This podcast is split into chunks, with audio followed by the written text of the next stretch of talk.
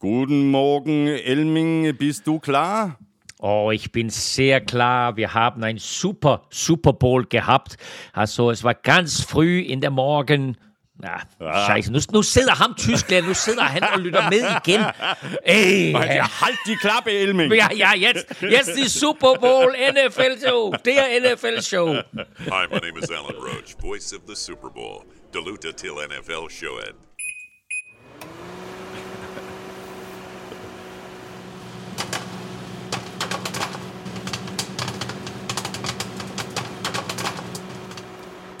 Ja, vi tager lige resten på, øh, på dansk, og øh, Alan Roach har øh, fuldstændig ret. Du lutter nemlig til øh, NFL-showet. Velkommen til. Håber, du havde en fantastisk Super Bowl i søndags, og tillykke med mesterskabet, hvis du er Chiefs-fan.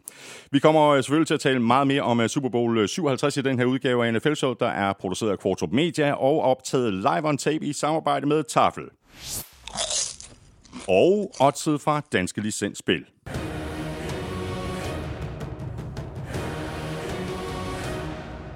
Husk, at man skal være minimum 18 år og spille med omtanke. Har du brug for hjælp til spilafhængighed, så kontakt Spillemyndighedens hjælpelinje Stop Spillet eller udluk dig via Rufus. Regler og vilkår gælder. Og så har vi også øh, Danish Crown med os igen. Vi skal lige binde en øh, sløjfe om øh, konkurrencen i sidste uge, hvor der jo var tre heldige lyttere, der vandt en Super Bowl grillkasse fra Danish Crown, og i den kasse, der var der jo blandt andet to gange fire af de her spritnye bacon barbecue burger bøffer af dansk grisekød. Og de bøffer var lige præcis også på menuen herhjemme søndag aften. Namanam. Og når vi nu alligevel har fat i det der med øh, namanam, så har vi også selskab af Hello Fresh, og det er bare med at spidse ører i slutningen af udsendelsen, både hvis du er tidligere kunde, og hvis øh, du overvejer at blive kunde under alle omstændigheder, så kan du nemlig spare masser af penge, og det kan du, hvis du bruger en af de to koder, som du altså får senere i udsendelsen.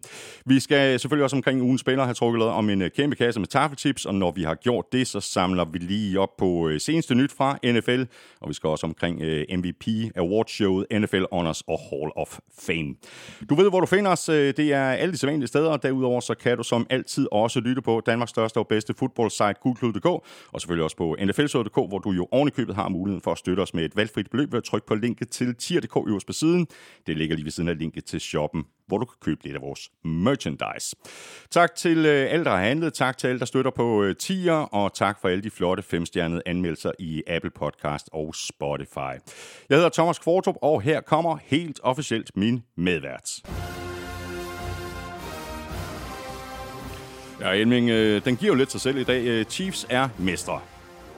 Og jeg hørte den her live. Der er jo ikke nogen lampe, jeg kan ramme eller noget, du ved, så øh, helt, helt safe her i Østrig. Um, jeg hørte den her live i øh, november i Kansas City, og da der blev stillet om direkte til stadion i Arizona, der kunne man jo høre det her i baggrunden. Mm, mm. Oh, no, no. Og altså, selvom der angiveligt var flest Eagles-tilskuere til stede i Arizona, så er der bare et eller andet mega fedt over den der Ja, det går bare rent ind, ikke? Og så ved jeg godt, at vi er inde i politisk korrekte tider, hvor det er sådan, at, at uh, man må ikke lave sådan noget, hvad hedder det, kulturel appropriation. Men det her indianer, øh, tema, som, som Chiefs har. Det er mega fedt, og det giver bare en rigtig, rigtig fed stemning og en skræmmefaktor. Øh, så selvom det bliver en tæt kamp, og, og det selvfølgelig var spillerne på banen, der afgjorde det, så er det her, den her fight song her, den har bare et eller andet fedt over sig. Og det endte jo så også med, at det blev Chiefs og, og alle deres fans, der kunne øh, smile hele natten i, ja, i søndags efter sejren. Ja, smilede du også øh, hele natten i, i Østrig? Havde du en god øh, Super Bowl? Jeg synes, det var en fed, fed Super Bowl. Vi kan vende tilbage til afslutningen. Øh, øh, højt scorerne. Vi fik et comeback igen. Altså, det, her, det har været en sæson, og det har været øh, nogle, nogle, altså, flere år nu efterhånden jo præget af masser af comebacks. Kampe, der aldrig er afgjort. Øh, og det fik vi også her. Vi fik et hold, der foran med 10 ved pausen, øh, og alligevel går hen og taber. Mm. Øh, vi fik en, øh, en skadet med Holmes, som heroisk øh, kæmper sig igennem den her kamp. Uh, og vi, uh, vi, vi fik alt, hvad vi uh, kunne håbe på i en Super Bowl, ja. bortset måske lige fra afslutningen. Ja. Hvad siger du til uh, halftime-showet med uh, Rihanna? Altså, jeg synes altid lidt, nu er jeg jo en gammel mand på, på 55, så jeg synes altid, det kommer sådan lidt, og jeg synes, det er langt, det show, ikke? På det tidspunkt af natten. Jeg synes, det her det var langt. Øhm, og nu sagde jeg, at vi fik alt, hvad vi kunne håbe på i en Super Bowl. Det her show her, det var ikke fedt. Altså, det, var, det kan godt være, at det var mega fedt for de 75.000 tilskuere på stadion. Men for os tv-serier, især også på, på den her side af Atlanten, der tager det bare lang tid at stille op til. Det tager lang tid at afvikle. Ja. Federe var det der show heller ikke, selvom det selvfølgelig var spektakulært, og hun hang deroppe under det åbne tag og så videre. Øh, og så lige kunne fremvise for hele verden, hov, jeg er gravid igen. Ja, ja. Øh, men altså, man sad bare og ventede på anden halvleg, ikke? Præcis. Øh, så, så det var, det var, det var, det var lidt så-så. Jeg skrev lidt med Hjalte undervejs, og, og spurgte ham ind til showet, og øh, han sagde, at, øh, at han sagde faktisk, det var mega fedt at være her og se det, men han fulgte lidt med på tv-skærmen også, og der synes han ikke, det var særlig øh, har du, øh, har du taffelchips med til, til Østrig? Nej, jeg må med skam erkende, jeg må med skam erkende, at jeg ikke har taget taffelchips med. Det er jo en jeg købte, jeg købte til gengæld de østriske varianter af de der ofengebagte kartoffelchips der, så det var rigtig godt. det er stærkt. Jeg har, ved du hvad, jeg har en, øh, fordi man kan jo sige, øh, også den her Super Bowl var sådan lidt en, øh, en instant øh, klassiker. Jeg har i hvert fald hed en øh, instant klassiker med i, i taffelsækken. Det er desværre ikke chili bearnaise. De kommer først i handelen i øh, uge 20. Uh, men det er de andre med chili. Chili cheese rings. Så er du en lille bitte smule misundelig? Jeg er altid misundelig, når du har chili cheese rings. Uh, men nu, nu, Thomas, nu er det fældsæsonen slut. Nu skal der linses.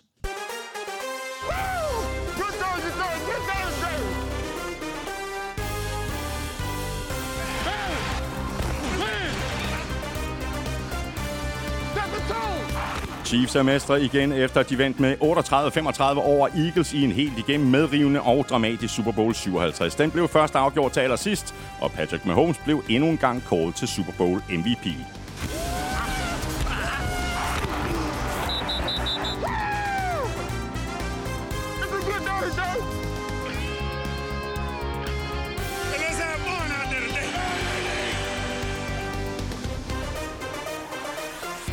Både banen og dommerne kom til at spille hovedroller, spillerne skøjtede rundt og kunne ikke stå fast, og holdingstraffen på James Bradbury til sidst i kampen tiltrak sig også sin del af opmærksomheden. Jeg hedder Thomas Kvartrup, og med mig har jeg Danmarks svar på John Madden, Claus Elming.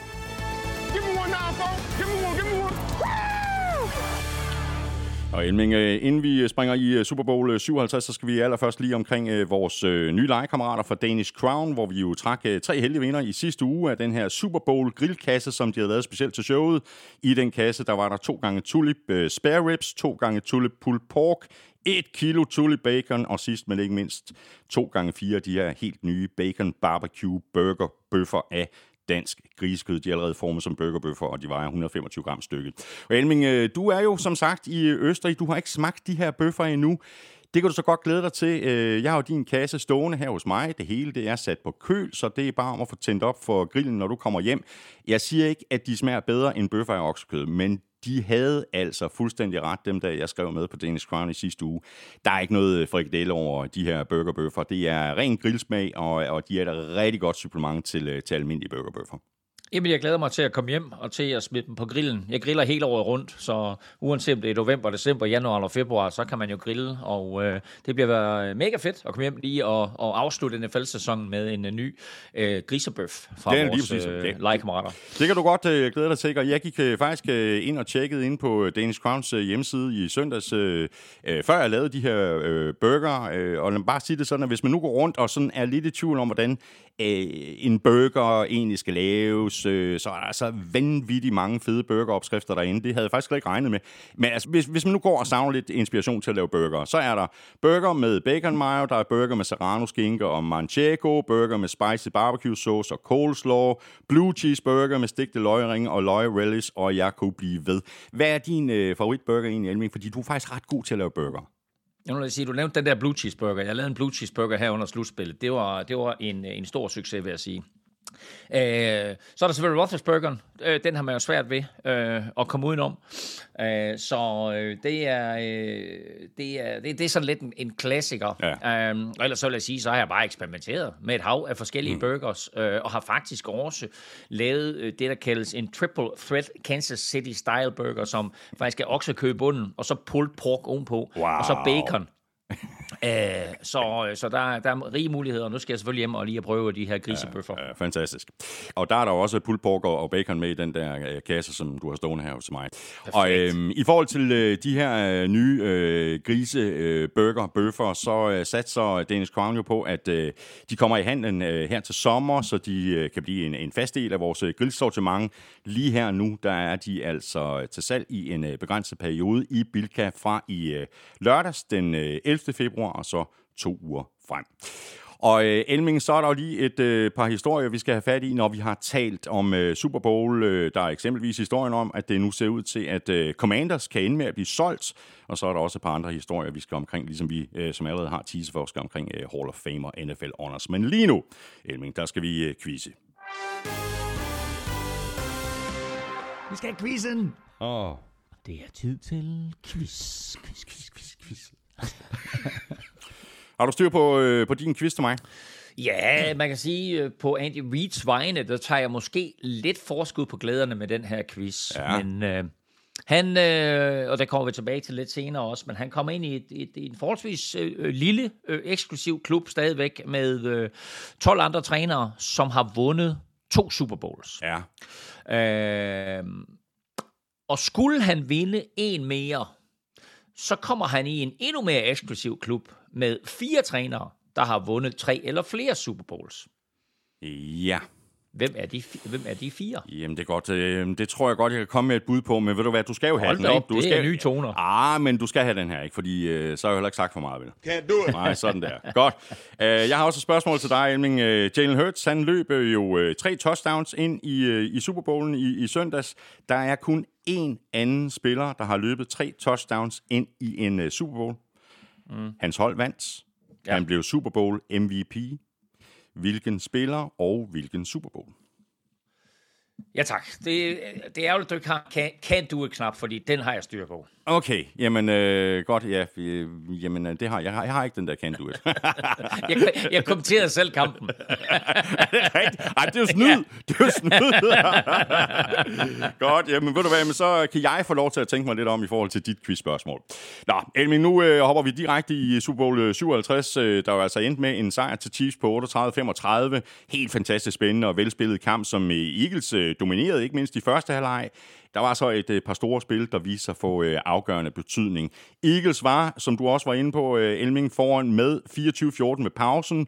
Så stod der ellers Chiefs på en øh, stor del af anden halvleg. Kampen blev først afgjort til allersidst med et field goal af Harrison Butker, der dermed fik øh, revancheret sig for sit øh, brændte spark i, øh, i første halvleg.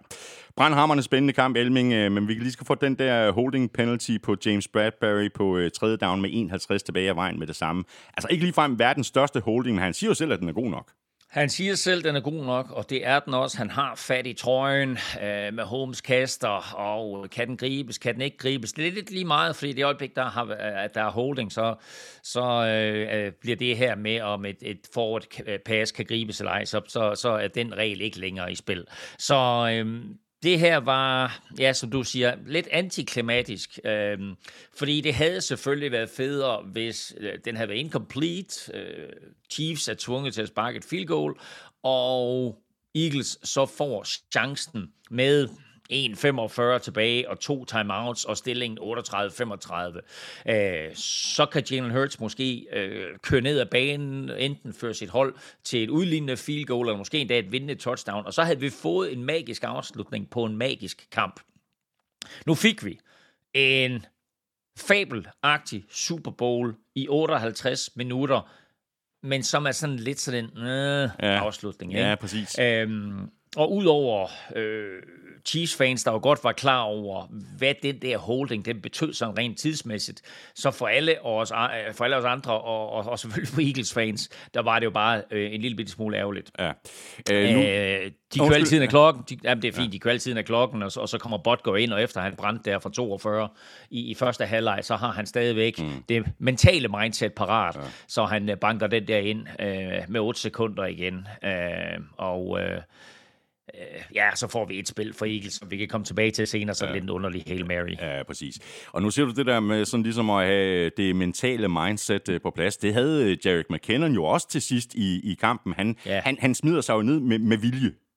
Wow. Altså, og, og øh, godt du hiver det play frem, fordi øh, Eagles jo helt tydeligt lader ham løbe.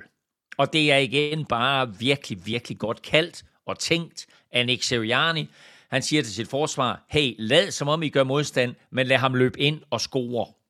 Fordi hvis han scorer, så er Eagles bagud med, lad os sige, syv, og har bolden. Mm. Og så har de lige bevist på den forrige angrebsserie, at de kan gå ned ad banen, at de kan score, at de kan flytte bolden. Men Jerick McKinnon er lige så godt coachet fra sin sidelinje. Der har Andy Reid eller Eric Bieniemy sagt til ham, hvis de lader dig løbe, så smider du dig ned. Og forestil dig at være running back og løbe i en Super Bowl og se mållinjen, og se den der malede endzone, og jeg kan score, jeg kan få mit navn i historiebøgerne, men jeg skal smide mig ned. Og så, så kører han lige en Brian Laudrup, og så lægger han sig ned der, du ved, og kigger sådan lidt, ikke? Men han holder sig inden for sidelinjen, ja, han så, smider sig ned på et Så bliver ved med at gå så tiden bliver ved med at køre, og Eagles øh, ikke kan stoppe den, og så kommer tiden jo ned på de der 8 sekunder, inden Harrison Butker han kommer ind. Så for McKinnon, et spil, der betyder, at han har en Super Bowl-ring, men også et spil, der betyder, at han ikke står nogen steder, mm. øh, sådan i Super Bowl-historien, sådan rigtigt. Øh, og så forestil dig, alle de millioner af mennesker, der har spillet på, at uh, McKinnon han skulle score en Super Bowl. Det er en ægte yes, yes, no, no play. Ja, det er virkelig. yes, yes, yes, no, no, no. Men hey, det er så fedt at se det der. Uh, så uh, husk på den gang med, med, med Giants og Patriots uh, i deres anden Super Bowl, da de mødtes, hvor Mark Bradshaw jo kommer til at løbe ind i endzonen. Og Patriots spiller jo nærmest hjælper ham ind i endzonen, ikke? Og så fik uh, Brady jo et skud til sidst der, uh, en Hail Mary, som så blev incomplete, men uh, der, der, der vandt Giants, på trods af, at de begik ja, den fejl. Ja. Og nu uh, havde vi altså Derek McKinnon, der jo smed sig med vilje på det her græstæppe. Skal jeg lige love for, at uh, der var en, en uh, masse andre spillere, der også smed sig på græstæppe, men hvor det ikke var med vilje. Altså, det var jo, uh, de skøjtede rundt. Ja, det var, øh, det var en meget, meget ringe bane, som har været udsat for hæftig kritik. Efterfølgende, øh, uh, Hassan Reddick uh, sagde jo bagefter, det var den værste bane, han nogensinde har spillet på. Uh, han kunne slet ikke få fodfæste, når han ellers følte, at han havde slået sin offensive tackle og var på vej ind for måske at lave et sack på Mahomes. Så kunne han slet ikke få fodfæste til den der acceleration, som vi kender ham for. Uh, vi så uh, Eagles kicker, uh, Jake Elliott, han skvattede enten fordi græsset var elendigt, eller fordi malingen ikke sad ordentligt fast på, på banen der. Uh, og husk tilbage på spil U1, Øh, samme bane, der, der spillede Chiefs i Arizona, og der bliver Harrison Butker skadet i den kamp, og han er jo faktisk ude helt ind til spil u 6 på baggrund af det der. Mm. Og så var det jo meget sjovt i, i, i TV2's kommentarboks, der stod Morten Andersen og sagde, øh, det her det er den bedste bane, jeg nogensinde har spillet på. Og så tænkte man, nå okay, fedt. Men altså, det var så, hvad, 25 år siden, ikke? der er blevet lagt nyt græs til på et par gange siden dengang. Ja, og ved du hvad, der er blevet lagt nyt græstæppe på to gange, fordi de byggede et nyt græstæppe til den her sæson, og da det så ikke levede op til kravene, så lavede de faktisk et nyt græstæppe udelukkende til Super Bowl, som er blevet plejet og passet og nørset og vandet og hygget og, og, og klippet med, med en, en neglesaks, ikke? Altså, øh, men den var elendig banen, og det fik altså jeg vil ikke sige forholdsvis stor betydning, men alle bruggede sig over det øh, bagefter, og Dallas Goddard var også ude at sige, at han var nødt til at skifte støvler i pausen. Jamen, til, så, du det der, de så, du det billede, så du det billede ja. af alle de der støvler, der ja. lå, ikke? Præcis, præcis. Og det er jo sådan noget igen, det er jo der, hvor NFL-klubber bare er top, top forberedt, ja. at de har selvfølgelig øh, stø, ekstra støvler med, og ekstra knopper med, og så videre, så de kan skifte. Men der er blevet brugt over en million dollars på at lave den her bane. Så der er en eller anden, et eller andet sted. Ja, der er røde som, Altså, hvis du husker tilbage på gode gamle George Toma, altså græsgulen, han havde ikke lavet sådan en fejl her. Nu er han ikke længere i systemet. Og så ser vi altså de her baner, øh, hister her, som, øh, som bare ikke lever op til de krav. Så i en Super Bowl, på den største scene, og, og, og vi bevæger os jo ind i sådan en, en helt spektakulær måde at producere Super Bowl på, det er det mest basale. Det underlag, de spiller på, det er ikke i orden. Det er altså, det, det er altså lidt, lidt, lidt, lidt en katastrofe. Man kan så sige det på en måde, det er ens for begge mandskaber. Uh, men altså, det havde bare været sjovere for alle parter med ja, præcis. Ja. Begge hold, uh, Elming kom jo uh, nærmest uh, som skudt ud af en kanon på de første angrebsserier. Touchdown, touchdown. Uh, kampen var knap nok uh, gået i gang, før der stod 7-7. Ja, uh, Eagles åbnede med Brask og Bram. 11 plays, 75 yards, uh, touchdown. Uh, uh, faktisk af to ombæringer, fordi Gainwell jo først uh, løber ud jublende, fordi han har scoret Super Bowl touchdown, og så bliver han jo kaldt nede der uh, 10 cm før mållinjen. Mm. Uh, og så kommer Hurts jo ind og sniker bolden, og... Uh, nu siger man jo ofte, at, at, at gode træner, de, de næsten aldrig kalder det samme spil to gange i en kamp, men jeg vil sige, vi så der en hel del sneaks fra, fra Hurts i den her kamp, og meget effektivt selvfølgelig. Men foran 7-0, Øh, og så tænkte man, wow, det var alligevel imponerende, at de kunne flytte bolden på den måde. Øh, men Chiefs svarer omgående igen, og der er endnu hurtigere, endnu skarpere. Bare 6 plays, mm. 75 yards, og slutter af med et uh, touchdown uh, til Travis Kelce. Og det drive af Chiefs, det viste mig to ting, som jeg synes blev ret afgørende. Nemlig, at Chiefs kunne løbe bolden med primært Isaiah Pacheco, og at Mahomes fik tid i lommen, fordi det Kelsey touchdown, det er en dobbeltrute. Og når man ved, hvor giftigt det her pass rush det er, så tænker man, okay, jeg skal slippe bolden hurtigt. Men der var tid til, at Kelsey han laver en, sådan en, en, en out and up, eller en chair, eller en wheel, eller hvad folk nu kalder den. Um, og der var tid til det. Og det, og det var sådan, det var sådan lidt en eye-opener for mig, at sige, okay, den her offensiv linje for Chiefs, øh, god start for dem. Mm. Øh, og så stod det altså 7-7, og så fik vi så en kamp, der bølgede frem og tilbage ja, derfra. Ja. Så bragte øh, Eagles sig foran med 14-7, øh, havde bolden igen med chancen for at komme yderligere foran, øh, og så kom faktisk et af kampens allervigtigste spil. Jalen Hurts, han tabte simpelthen bolden, og bum, så samlede Nick Bolton bolden op, returnerede den for touchdown og udligning til 14-14. Kæmpe momentumsving, fordi altså potentielt kunne Eagles jo have bragt sig yderligere foran på det tidspunkt. Ja, og lad os lige skrue tiden et play længere tilbage, fordi der er det tredje down og en. Bolden på Chiefs 47 linje stiller op til sneak. Vi har lige talt om det, ikke? Altså det her sneak, det er jo 100% hver gang, de prøver det. Ja. Øhm, og, og, og de har så stor succes med det sneak der, Eagles, øh, at det er et play, som NFL's regelkomité jo allerede ligesom har været ude at sige, det her det kommer vi altså til at kigge på. Øh, og der kommer til at blive lagt en eller anden form for restriktion på, at man, man må ikke bruge det play. Det tror jeg faktisk, vi kommer til at se inden den, den kommende sæson. Men altså, de stiller op til deres sneak og får Eagles første down der, så har vi jo en helt anden kampsituation. De virker jo på det tidspunkt af kampen ustoppelig øh, i første halvleg der, og får de den første down, så er der også en vis sandsynlighed for, at de kan køre ned og gøre det til 21-7. I stedet for, så laver de false start. Og så bliver 3 downer 1 til 3 downer 6. Og så er det Hurts løber ud til sin højre side. Jeg ved ikke helt, hvad det er, han prøver på, men mister grebet om bolden.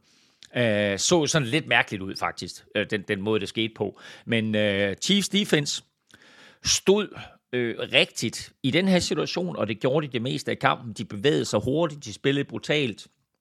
Og derfor så bliver han måske også lidt overrasket over, at hov, det er ikke meningen, at der skal stå 3-4 øh, hvidklædte Chiefs-spillere herude, og så er det, han taber bolden. Nick Bolton samler den op, mm. en score, sprinter 36 yards til touchdown, 14-14. Øhm, og så er det jo vildt nok faktisk, at som du siger, kæmpe momentum swing. Ikke? Chiefs har alt momentum på deres side lige der at så går de alligevel i stå. Og, mm. og det er Eagles, der scorer de næste 10 point, og er foran med 24-14 ja. ved pausen. I forhold til Nick Bolton, så er det jo faktisk tæt på, at øh, han fik øh, to fumble return touchdowns, så hvis han havde gjort det, så havde han været alvorligt i spil til at blive Super Bowl MVP. Øh, helt sikkert. Helt sikkert. Jeg synes faktisk, at dommerne dømte en virkelig, virkelig god kamp. Øhm, der er folk, der er oppe og ringe, nok primært Eagles-fans, over den der sidste holdingsdraft der. Men jeg synes generelt, at dommerne holdt flagen i lommen. Jeg synes, at de dømte en virkelig, virkelig god kamp. Øhm, og det kan man sige, at det gjorde replay-dommerne måske også nok. Fordi selvom det nogle gange tager lidt for lang tid i almindelige kampe, også i sådan en Super Bowl som det her, at komme frem til den rigtige kendelse, mm. øhm, så kom de faktisk, synes jeg, i alle situationer frem til den rigtige kendelse i den her kamp. De omstødte det der, Devontae var en Smith catch ned langs sidelinjen, hvor det er helt tydeligt, at, at bolden lige bevæger sig, og han, øh, han bruger jorden til at få kontrol over bolden, i modsætning jo til i sidste uge. Øhm, og så omstøder de jo den her, eller for 14 dage siden i, i NFC-finalen, ikke? øhm, og så omstøder de jo den her øh, Miles Sanders fumble, og han skal altså prise sig lykkelig for, hvordan NFL-reglerne er konstrueret, og at NFL jo stadigvæk har sådan lidt en udfordring med, hvad er et catch, og hvad er ikke et catch. Fordi efter nuværende regler, der er det en klar fumble. Eller det er klar, klar. Prøv at se, selv jeg bliver i tvivl nu, ikke? Øhm, men altså, jeg var nødt til lige at, at tjekke op på det. Og øh, hvis man er interesseret, så kan man gå ind og læse NFL-regel 8, sektion 1, artikel 3, punkt C. øh, som siger, en spiller, der griber bolden, skal lave en handling, der er spilrelevant. For eksempel gemme bolden væk, stræk den fremad, tag et ekstra skridt, drej op ad banen, eller undgå eller afværge en modstander. Øh, eller han bevarer kontrollen over bolden længe nok til at kunne gøre det. Mm. Og øh, jeg synes jo, at Miles Sanders griber bolden, og faktisk lige laver en bevægelse, der viser, at han har kontrol over den. Mm. Så bliver han ramt stenhårdt og taber bolden, og Nick Bolton returnerer den 24 yards til endnu et touchdown. Men den vælger de altså at omstøde og siger, at han havde ikke kontrol længe nok over bolden. Og det er sådan noget, hvor man som Eagles-spiller bare tænker, uha, det var heldigt. Fordi jeg, jeg synes jo faktisk, at det er helt tydeligt, at han griber bolden. Men altså, NFL-reglerne så ikke siger noget andet. Mm.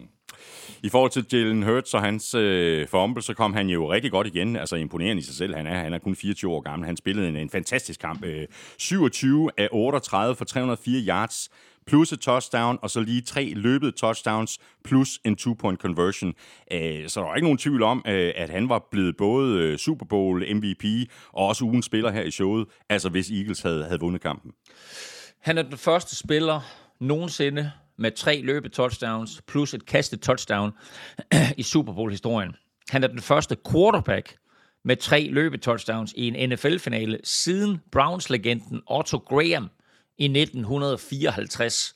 Og jeg ved godt, at det ikke var svar på quizzen, fordi jeg trods alt ikke kommenterede NFL-finalen i 1954. Det er tæt på. Men sagt på en anden måde, det er ikke gjort af en quarterback før i, i Super Bowl-historien.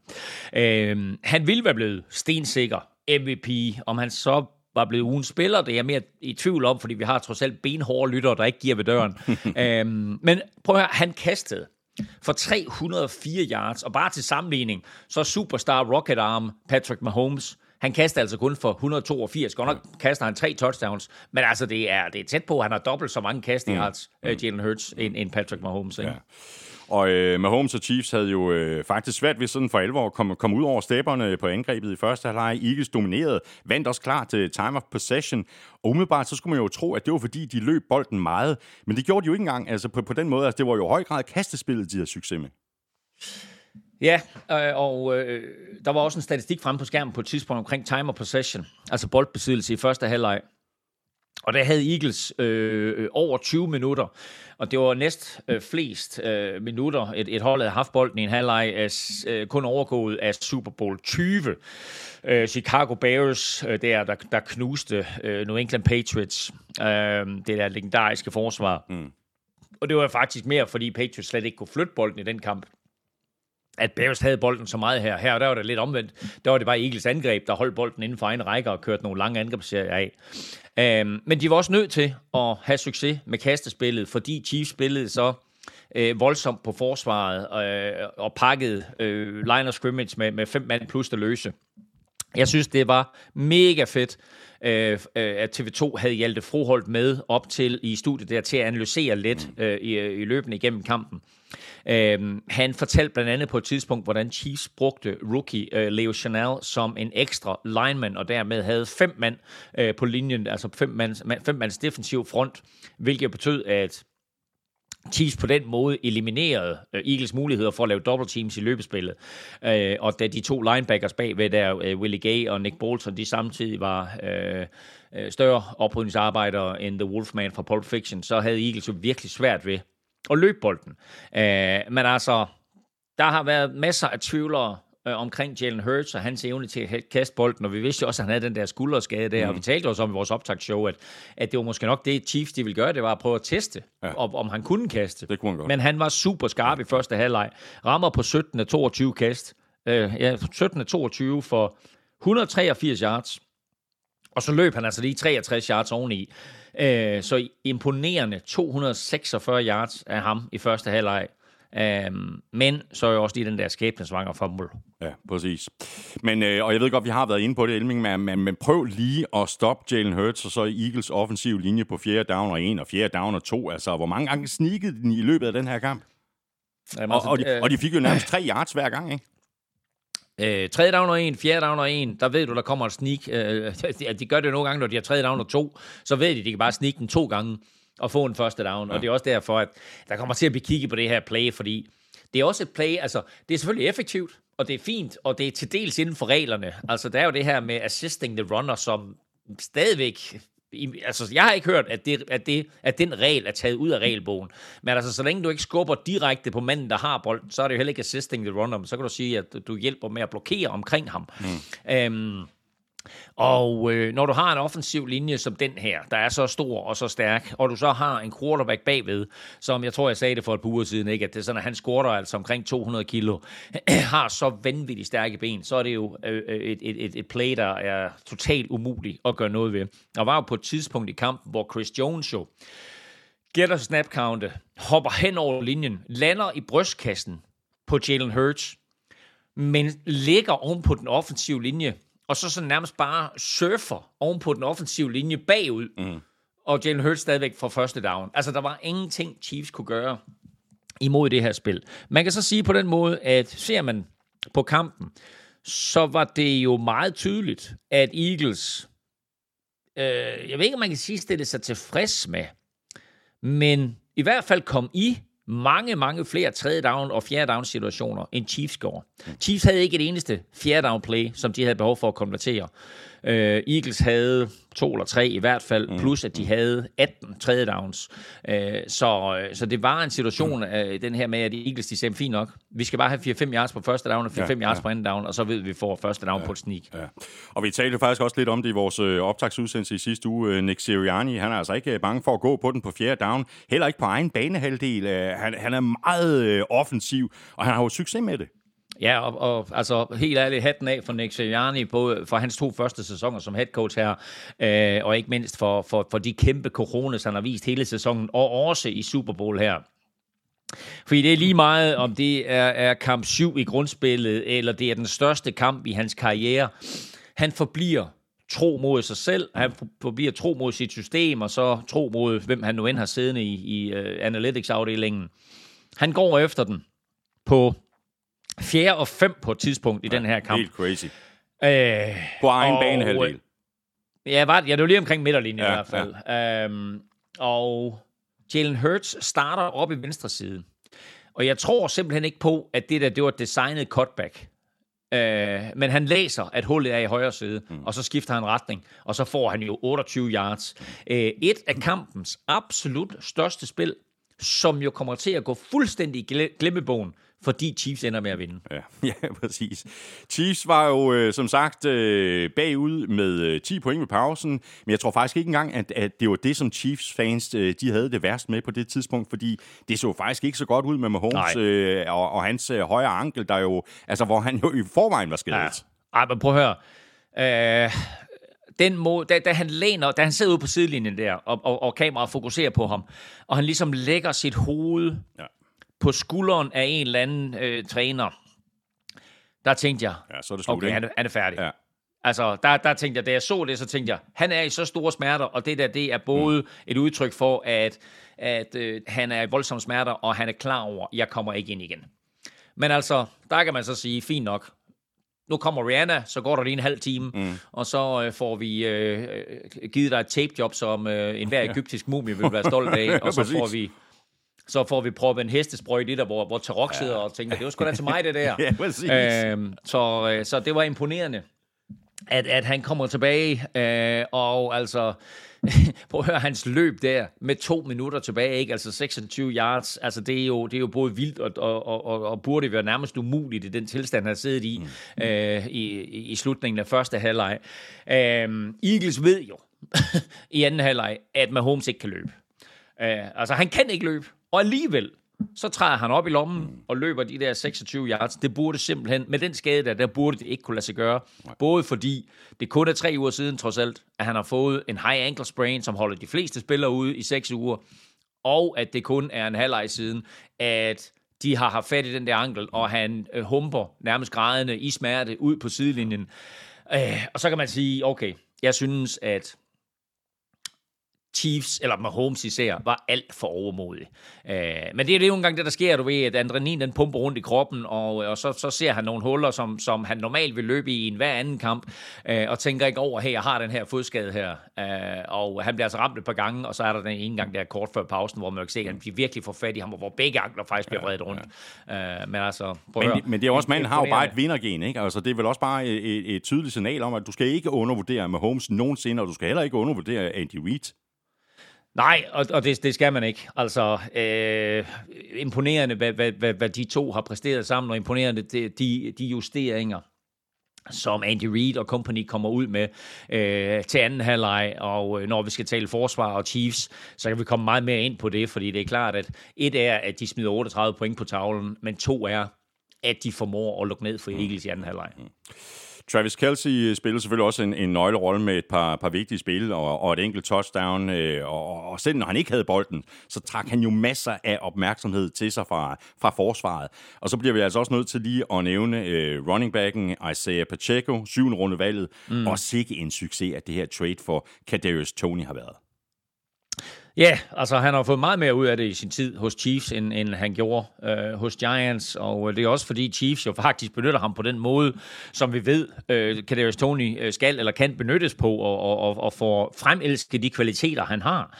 Øh, jeg synes jo egentlig, at vi i vores optakt kom jeg, har, jeg har lyttet den igen, og jeg synes egentlig, vi kom omkring rigtig, rigtig mange ting, mm. som viste sig at holde stik i Super Bowl. Men på Kadarius Tony, der ramte jeg rimelig forkert. Øh, fordi øh, han var så tvivlsom. Jeg troede ikke, han ville få en særlig stor rolle i den her kamp. Men han scorer både et touchdown, og så har han et kæmpe punt return lige umiddelbart bagefter, som giver Chiefs bolden på 5 linjen øh, Vi talte sidste uge om det her med en ponderfordel, og der fremhævede vi, at en af Eagles få svagheder på holdet, det var faktisk punter Brett Kern. Øh, meningen er, at han skal serve det her punt til venstre. Men, og det kan godt være igen, at det er underlaget, der gør, at han kommer til at træde forkert eller gøre et eller andet, men bolden kommer i hvert fald helt skævt ud og går til højre. Og øh, Kansas City øh, har jo sat en perfekt mur op, og øh, den løber Kadarius Tony altså øh, ind bagved. Han, han, han, han, han gør det også perfekt selv, Kadarius Tony, fordi han tager lige to-tre skridt øh, til sin højre side.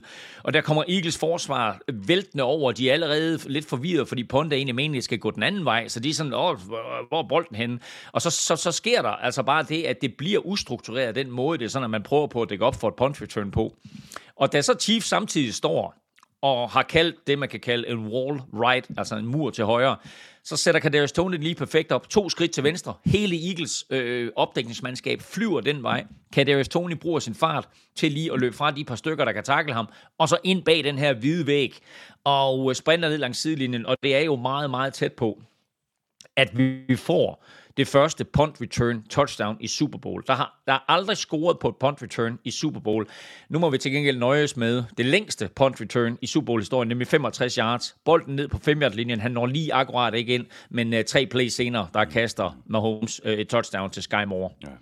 Hvad var det egentlig, øh, Chiefs lykkedes så godt med på, på angrebet i anden halvleg, som de ikke lykkedes med i første halvleg? Altså Mahomes fandt jo første down på første down på første down, og de scorede touchdown på de første tre angrebsserier i anden halvleg, som de jo ikke vandt med 24-11.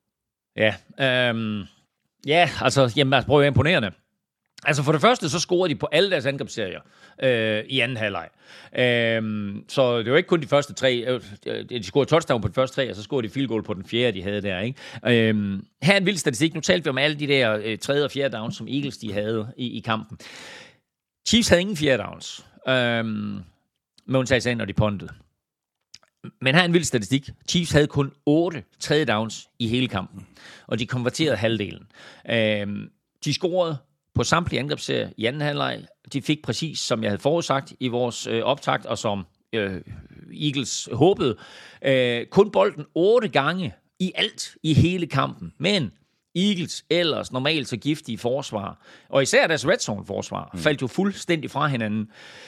Så hvor vi også var lidt inde på i sidste uge, at Eagles igennem grundspillet øh, kun tillader, eller kun tillod øh, 2,9 point per drive, så opgav de i alt 38 point her, de 31, de 31 til angrebet, de 7 point kom jo på forsvaret, men de opgav 31 point til Chiefs angreb, svarende til 3,9 point, altså et helt point mere per angrebsserie.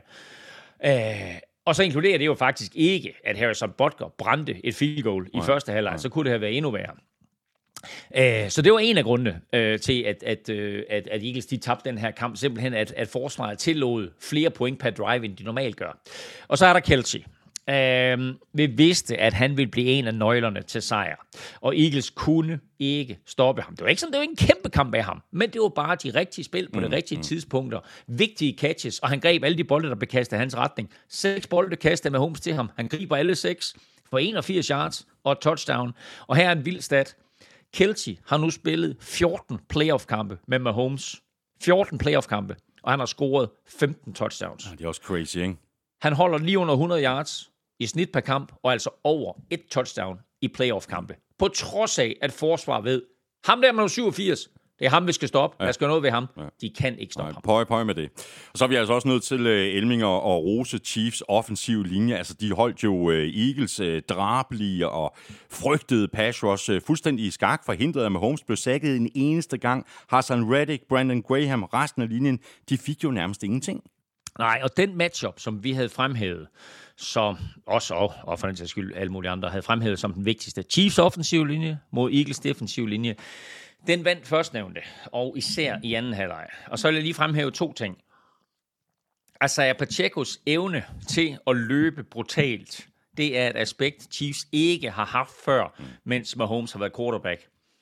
Og så faktisk også Mahomes' egen evne til at undslippe pres. Altså igen og igen, når Eagles var tæt på ham, så lavede han lige sådan et, et beskeden skridt op i lommen eller ud til siden. Og der var også en gang, jeg tror det var Brandon Graham, som var endelig fat i ham, kommer ud af det sæk der, ruller ud til sin højre side og, og løber faktisk for en første down, som jeg lige husker det. Altså, øh, det må være enormt frustrerende for Eagles, med alle de her seks, de havde i grundspillet, de seks, de har haft i slutspillet, at de ikke rigtig kunne komme derind. Øh, et er selvfølgelig øh, de her to ting, men selvfølgelig også den offensive linje. Og især de to tackles, altså på højre side, øh, Andrew Wiley, som jo kom ind sidste år på, på den her nye øh, offensiv linje for Chiefs, eliminerer fuldstændig Hassan Reddick. Og på den anden side, øh, måske deres største stjerne på den offensive linje, Orlando Brown, øh, tager jo fuldstændig Brandon, Brandon Graham øh, ud af kampen. Og så vil man sige, de tre inderste på den offensive linje, de håndterede, øh, hvad Eagles nu kom med øh, fra deres defensive tackles, og deres stunts og deres blitzes osv. Så, videre. så øh, stor sejr Det må, Øh, det må man sige ja til. af, af, af Chiefs offensiv linje. Chiefs øh, bragte sig jo foran med øh, 28-27, tre minutter inde i fjerde kvartal. Det var første gang, at de var foran i kampen. Så stoppede de Eagles, der var nødt til at ponde. Og her fik vi så endnu et øh, nøglespil. Du nævnte det lige før. Øh, kanon return af Kadarius Tony. Han snød øh, alt og alle og kom helt ned inden for, for 10 Og så forsøgte de jo den der øh, snow globe øh, igen Ja. øh, på, på anden down, øh, som de også lavede for nogle ugers tid siden. Rigtig sjovt spil. Det lykkedes så heller ikke øh, den her gang, men på tredje down, der bragte øh, Chiefs så, så øh, yderligere foran med det her touchdown-kast fra Mahomes til øh, Sky Moore og stillingen 35-27. Bare lige en kort, hurtig kommentar. Snow Globe, fedt, at de forsøger det. Sjovt, elsker det. Øh, tænk sig, at man gør det i en Super Bowl. Det er ja. på en eller anden måde vidunderligt. Ja. Øh, Eagles var godt forberedt og, og havde styr på det play, så det fik de stoppet. Det andet play, det de scorer på til Sky Moore, det er sjovt. Jeg ved ikke, det er sjovt, men jeg synes, det er sjovt. øh, spillet hedder Corn Dog Shuttle. Og har man været i USA, så ved man, at en corn dog, det er sådan en, øh, en hotdogpølse, som er indhyllet i øh, en masse af øh, majsdej. Og så dybstegt. Og den her, den, det her play, det hedder simpelthen Corn Dog Shuttle. Corn, det er kort for, en forkortelse af corner, som i en cornerrute, en receiver løber. Dog, det er et D for dog, det er så øh, en, øh, der er det taget ordet drag, som betyder, at en spiller løber på tværs af banen, og så siger, okay, det er dog, og så shuttle, det er den motion, som Sky Moore kommer ind i. Så Corn Dog Shuttle. Så har man styr på det. Når man hører man nogensinde Corn Dog Shuttle igen, så ved man præcis, hvad det er for et spil. Øhm, men Bills scorede på præcis det play imod Chiefs sidste år. Altså ikke i den sæson, vi har været igennem, men i 2021-sæsonen. Andy Reid kigger på det play der, og prøv at høre, vi har talt om det så mange gange, at Andy Reid, du ved, han har sin notesbog, nu vil jeg kalde det en lille notesbog, det er ikke en stor, det er ikke en lille notesbog, det er en kæmpe notesbog, det er en notesbog over 30 år plus, hvor han bare har plays nede. Ja. Han så det play der for næsten to år siden. Han har gemt det, og de har trænet det i træningslejren inden den her sæson, og de har gemt det til Super Bowl. De kørte det i deres egen træningslejr, imod deres eget forsvar, og deres eget forsvar kunne ikke stoppe det. Mm. Hver eneste gang den her shuttle motion kommer ind, og så kommer motion ind fra siden, og så motionmanden, han sprinter så ud i den retning, han er kommet fra. Det kunne Chiefs eget forsvar ikke dække op. Og da de samtidig havde læst øh, der på, på lektionen og set, at at uh, Eagles, uh, de, uh, de gik i mand til mand ned omkring uh, mållinjen, så vidste de, at det her det kunne godt blive et stort spil for os. Så uh, Juju Smith-Schuster sagde efter kampen, at uh, de havde læst på lektion, de havde set præcis, hvad det var, at Eagles de ville gøre, og at de ville få svært ved at stoppe det her spil. Så faktisk, så er det det er præcis samme spil, Corn Dog Shuttle, som Kadarius Tony scorer på. Der er det ham, der kommer ind i motion. Og prøv, prøv at tænke på, hvor fri han var. Ja. Der var det bare i højre side. Så får de bolden igen. Så kommer de ned på 5 linjen efter det der punt return. Så er det den anden side. Så er det Sky Moore, der mm. kører shuttle motion. Og Sky Moore, der bliver fuldstændig fri. Så det her play her har Andy Reid haft i små to år. Bare ventende på at folde det ud. Og han ventede til Super Bowl i, altså han ventede til anden halvleg af Super Bowl med at køre det her spil for første gang. Det synes jeg bare er så mega fedt. Og så ser han, hov, det virker i højre side. Vi prøver det prøve venstre. venstre. Ja, det er ren matten. To, to, ja, to touchdowns. Ja, fantastisk. Og det kan man da kalde uh, tålmodighed. Uh, bagud 35-27, uh, så var der jo lige pludselig pres på Eagles, altså ned med 8 point. Uh, men så er det godt, at ens quarterback ikke er bange for at hakke den dybt. Uh, Jalen Hurts, han fandt uh, Devonta Smith i venstre side. Kastet var måske lige lidt for kort, men øh, efterfølgende så løb Jalen Hurts altså så selv bolden ind, fik reduceret til 35-33, og så løb han den øh, ind en gang til, altså for en two-point conversion mm. og en udligning til 35-35 med omkring 5 øh, minutter tilbage på klokken. Prøv lige at tale om drama i en Super Bowl. En drama og fedt, og, og Jalen Hurts var jo til tider fuldstændig ustoppelig. Øh, og det er også derfor, som jeg sagde i starten af udsendelsen, at, at det, det er jo ærgerligt, at han ikke får chancen til sidst for at føre sit hold tilbage med et par, med, med et par minutter øh, igen på klokken der. Ikke? Nu blev det i stedet for sådan en lidt tam afslutning på kampen, og, og så den der øh, underlige øh, Hail Mary, som jo var et værre play end, end, end det, vi så fra Cowboys for et par uger siden. Men altså, prøv at høre, Jalen Hurts, ikke? Altså, Øh, Øh, 70 yards løb, øh, 300 yards kast, øh, løber tre touchdowns ind, scorer en two-point conversion, kaster touchdown. Fuldstændig vanvittig kamp af ham. Og det glemmer man jo igen, fordi Chiefs vinder den her Super Bowl. Han spillede virkelig godt. Og Chiefs, som jeg sagde lidt tidligere, sagde, okay, fint nok, det er Jalen Hurts, der skal vinde den her kamp for Eagles. Vi, vi tvinger ham til at kaste bolden. Og øh, og det led han jo sådan set fuldt op til. Og når der så skulle løbes, jamen, altså, så var han jo også øh, der forholdsvis ustoppelig. Ikke? Mm, altså, mm. øh, og hernede på mållinjen, jamen, først så løber han bolden for touchdown, og så, og så laver han den der two-point conversion. Og selvom, I, selvom Chiefs forsvar jo faktisk var derude, så igen viser han jo bare de her stærke ben og trumler mm. øh, ind igennem to-tre Chiefs forsvar og, og ind i endzone og udligning. Men igen, der var fem minutter tilbage, og der vidste man jo godt, det er nok lige rigelig tid at give mig Holmes og med. Ja. Vi øh, nominerede jo øh, Chiefs øh, defensiv koordinator Steve øh, Spagnuolo til øh, ugens spiller, og så er der måske nogen, der spørger, hvorfor nu det øh, Eagles satte øh, 35 point på tavlen. Men, men selve gameplanen fra Spagnuolos side med sådan at få sat en prop i Eagles løbespil lykkedes mm. jo. Øh, og så var det også ret tydeligt, at Chiefs forsvarsspillere var klar for første fløjt til virkelig at give den alt på hver eneste takling. Øh, prøv lige at tale på. om, at de var fysiske, ikke? Alt på hver eneste takning. Det var lige fra, fra første play. Øhm, og jeg så godt også, at der var nogle kommentarer ind på Facebook omkring, at øh, Eagles havde sat 35 point på tavlen, hvordan man så kunne nominere den defensive koordinator. Men du sagde det tidligere, Eagles scorede kun 11 point i anden halvleg. Øhm, og udover Jalen Hurts' 70 yards løb, så havde Eagles frygtet løbeangreb 45 yards løb i hele kampen. Miles Sanders, Præcis. Kenneth Gainwell og Boston Scott, mm. 45 yards til sammen. Uh, Andy Reid, ved vi, han er en mester, når han får en ekstra uge til at forberede sig. I sine 24 år som head coach, der er han nu 29 og 4 efter en fri uge. 29 sejre, fire nederlag efter en fri uge. Det er vanvittigt. Øh, og det er selvfølgelig ham selv, der får, der får ekstra tid til at forberede sig og komme op med noget lækkert, øh, nok primært til angrebet. Men han er selvfølgelig også med ind over den defensive gameplan, og han har nogle rigtig gode assistenter. Øh, jo ikke mindst øh, Steve Spagnuolo, som øh, jo øh, for, øh, kommer til klubben der for fire år siden, og bare har været en kæmpe tilføjelse. Han har virkelig ændret det her forsvar, og han kender sit system så godt, og ved, hvor han vil hen i løbet af de her 6-7 måneder, som man har til at arbejde med et fodboldhold på. Og han ved, at det tager tid at nå øh, og perfektionere det. Og han har jo bare sådan tålmodigt bygget på og bygget på, og, og du ved, de har også mistet nogle spillere undervejs, så skal han have nogle nye spillere kørt ind, der lige skal lære systemet og forstå, Nå, okay, hvis, det, hvis jeg får det her look, så skal jeg derhen, og så skal jeg hjælpe der, eller så skal jeg gøre et eller andet. Så stille og roligt, så bygger han på. Og det her forsvar, det topper jo i anden halvleg i årets sidste kamp. Altså, det vil jeg sige, det er sgu god timing. Ja, det er rigtig god timing. øhm, og som du siger, ikke, de spillede brutalt. Øh, de var samtidig utroligt disciplineret. Mm. De lavede ingen dumme taklinger. De lavede meget få penalties. Øh, kun to imod forsvaret hele kampen. Om end begge så var øh, en lille smule øh, dumme. Begge offside, der gav Eagles første down. Men ingen holdings, ingen pass interference og ingen roughing. Så øh, virkelig, virkelig disciplineret. Og gameplanen var simpel.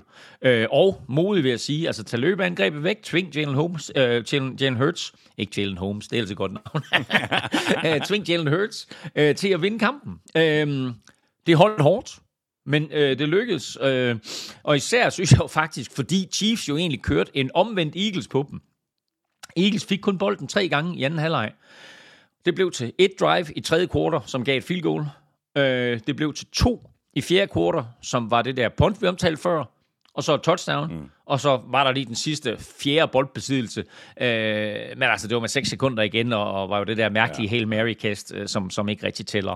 Okay. Øh, så, så, så Chiefs holdt jo faktisk bolden ude af hænderne på Eagles i anden halvleg. Ja. Spørgsmål her fra øh, Michael Andersen. Han skriver sådan her til os, øh, Steve Spagnuolo må gå over i historien som en af de bedste defensive koordinatorer, når det handler om at sætte et forsvar op til Super Bowl. Giver han det et sidste skud som head coach, eller er han bare en af de koordinatorer, der bliver ved med at gøre det, han er bedst til? Han havde ikke succes, da han var øh, head coach for St. Louis Rams. Og øh, det tror jeg øh, ramte ham en lille smule mentalt. Til gengæld så har han jo vist, at han er en fantastisk defensiv koordinator. Han var forrygende under øh, Tom Coughlin i Giants, og han har været forrygende under Andy Reid her i, i, i Chiefs.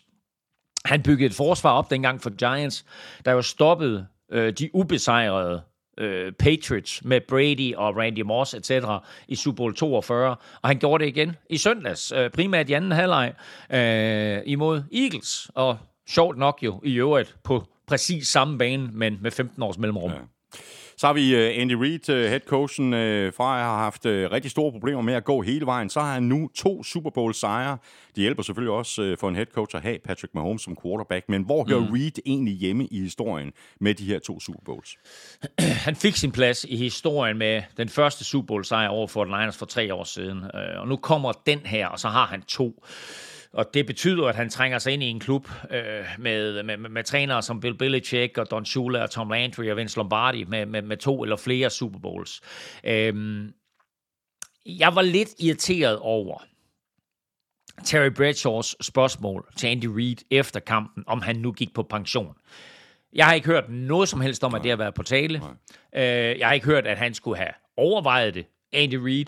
Jeg tror, han har det mega sjovt lige nu. Ja. Han har haft succes, uanset hvor han har været, Andy Reid, men han har aldrig haft en quarterback som Patrick Mahomes. Nej. Han har et virkelig, virkelig godt mandskab. Han har en virkelig, virkelig god trænerstab. De kan vinde mange flere Super Bowls. Ikke kun én, de kan vinde mange. Uh, ja, pension. Hvorfor skal jeg gå på pension? Jeg er først Hvorfor? lige kommet i gang. Præcis. Altså, ja, han er selvfølgelig ved at op i årene, ikke? Men altså, det her, det er et, et, et virkelig det, det, det, det, det er et fedt Chiefs-mandskab at se på, uanset om man er Chiefs-fan eller ej. Det er bare sjovt at se på. og, øh, og det tror jeg også, han synes som træner.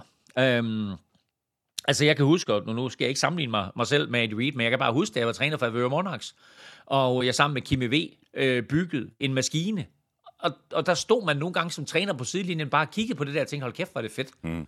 Øh, og det er lidt det samme, øh, Andy Reid og, og Steve Spagnuolo, øh, Erik Bjerne med, med flere har gjort. Øh, og jeg tror bare, han nyder det. Jeg tror, han har det sjovt. Øh, og... Øh, Vinder han så en Super Bowl mere, så kan han jo så komme i en helt eksklusiv klub, Thomas. Det er den der, vi skal med, ind på. Tre, med, med trænere, der har vundet tre eller flere. Super Bowls, hvor der Jeg- kun er fire Ja, coaches ja, lige jeg nu. tror, jeg har dem. Jeg tror, jeg har dem. Nå, nå. Jamen, jeg tror, jeg har dem. Jeg har siddet og noteret, noteret nogle navne ned, mens vi har siddet og snakket her. Godt, godt. Ja.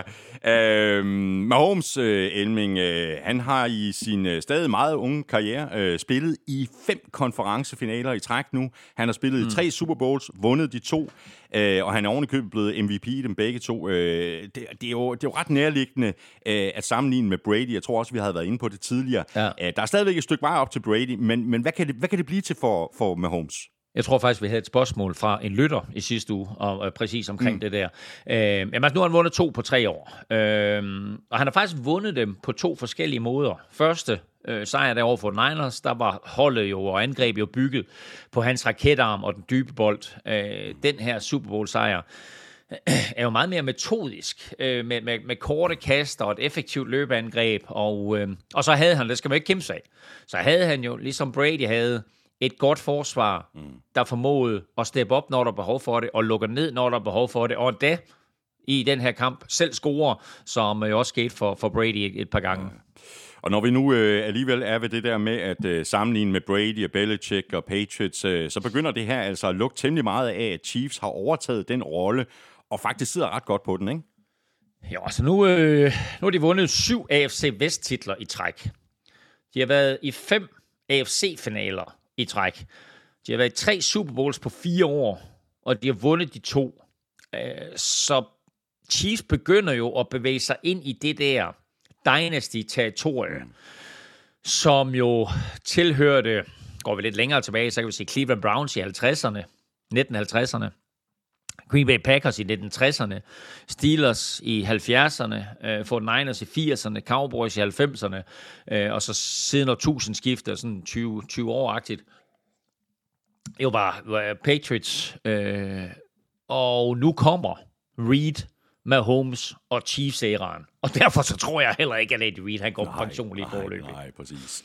Det, er, det, er, det er selvfølgelig et øh, bittert nederlag for Eagles og for Eagles fans, øh, men hvis vi spoler tiden bare et par års tid tilbage, så var der jo ikke nogen, der troede, at Eagles ville komme så langt så hurtigt. Holdet var jo nærmest faldet fra hinanden, og, øh, og her er det vel bare at tage hatten af for, for GM Howie Roseman, mm. som jeg faktisk troede, de ville have fyret for en tre år siden. Han har formået at, at genopbygge det her hold nærmest i rekordfart. Og jeg synes, det var mega fedt i den her uge her, op til Super Bowl, der var der jo forskellige interviews med både trænere og spillere. Og der bliver Andy Reid, som jo har en fortid og været træner 14 år i, i Philadelphia, der bliver han spurgt til Howard Roseman. Og han roser bare Harry Roseman i store vendinger og siger, Harry Roseman har af tre ombæringer formået at lave generationsskifter, og det har han fået alt, alt, alt for lidt ros for, ja, alt for lidt credit. Øh, Så kæmpe roser fra Andy Reid til Harry Roseman. Nu står Harry Roseman med endnu en kæmpe opgave foran sig. Eagles forsvar, Eagles hold i det hele taget, kommer til at se markant anderledes ud. Men altså bare på forsvaret, der er der otte free agents, ja. og det er altså et par store kanoner, nogle af dem, og Eagles har ikke råd til at forlænge dem alle. Øh, så er der Brandon Graham for eksempel, som jo efter øh, 13 år i ligaen, øh, jo et alle for Eagles, øh, jo har talt om faktisk at gå på pension, øh, og naturligvis gerne vil have sluttet karrieren af med, øh, med en Super Bowl-ring. Øh, på angreb er der Jason Kelsey, som jo også i flere år har talt om pension. Nu vil vi se, hvad han gør. Han er free agent, han skal have en stor kontrakt, hvis han, hvis han skal blive i klubben. Øh, Miles Sanders og Boston Scott, gode running backs, free agents, kan selvfølgelig erstattes. Øh, men det er bare, der er bare mange ting, som skal ske i den her Eagles-organisation, så det var et kæmpe stort Super Bowl-vindue, der stod pivåbent, øh, de havde her, som, øh, som de ikke formåede at udnytte. Mm. Og på den anden side, Chiefs, ikke? altså vi talte om Harry Roseman, og vi talte om Brett Veach i sidste uge, og øh, Brett Veach har jo også øh, lavet et, et fantastisk generationsskifte. Altså, vi, vi nævnte det i sidste uge også, den her offensive linje, mm. hvor de efter nederlaget i 2020 til Buccaneers sagde, prøv at høre, det kan jo ikke nytte noget af det her. De står, prøv at høre, de er i Super Bowl. Øh, Chiefs der, ikke? Altså i Super Bowl 55. Og øh, bliver jo kørt midt over af Buccaneers, ja, af Buccaneers. Og så siger Andy Reid og Brett Veach, vi skal gøre noget af den offensive linje. Mm. Og det er ikke sådan noget, at de skifter én spiller ud. Nej, det de skifter linjen. fem spillere ud. Det er hele linjen, det er vanvittigt. Og inden den her sæson, der kigger de på Tyreek Hill, og så siger de, han er god, men kan, hvis vi fjerner ham, kan vi så ændre systemet? Så fjerner de Tyreek Hill, sender ham til Miami. Ja, og vi skal fjerne ham nu, hvor vi kan få noget for ham, ikke? så får de, får de for det første nogle draft picks for ham. Super godt. De sparer hans løn. Men så ændrer de hele angrebet. De har selvfølgelig stadigvæk Travis Kelce, som er den der kæmpe sikkerhedsventil og en garant for, for masser af touchdowns, både i grundspillet og også her i slutspillet af Super Bowl. Men de ændrer jo hele systemet. Øhm, og så har de selvfølgelig forsvaret. Så altså det, og, og, som igen jo, altså, øh, jeg tror også, min bror Jesper fremhævede det flere gange, ikke? Altså, at de spillede 10 rookies i, øh, i AFC-finalen, og her i Super Bowl, ikke? Der, er der, der er der 8 rookies, som har markant indflydelse på det her opgør. Øh, så det er bare vanvittigt imponerende, og det er heller ikke altid, at man kan være så heldig med at ramme plet i en draft. Så altså enten har de været røvheldige, eller også har de bare været vanvittigt godt forberedt. Men altså tager Isaiah Pacheco et kæmpe tilføjelse, de der fire rookies i bagkæden øh, på forsvaret, kæmpe tilføjelse. Leo Chanel, som får en, en overraskende stor rolle i den her Super Bowl, med lige pludselig at være defensive lineman. Altså der er bare flere spillere, øh, både free agents og rookies, som har været enormt vigtige for den her øh, succes, som, som Chiefs har haft i år, og det faktum, at de nu står med Vince Lombardi-trofæet.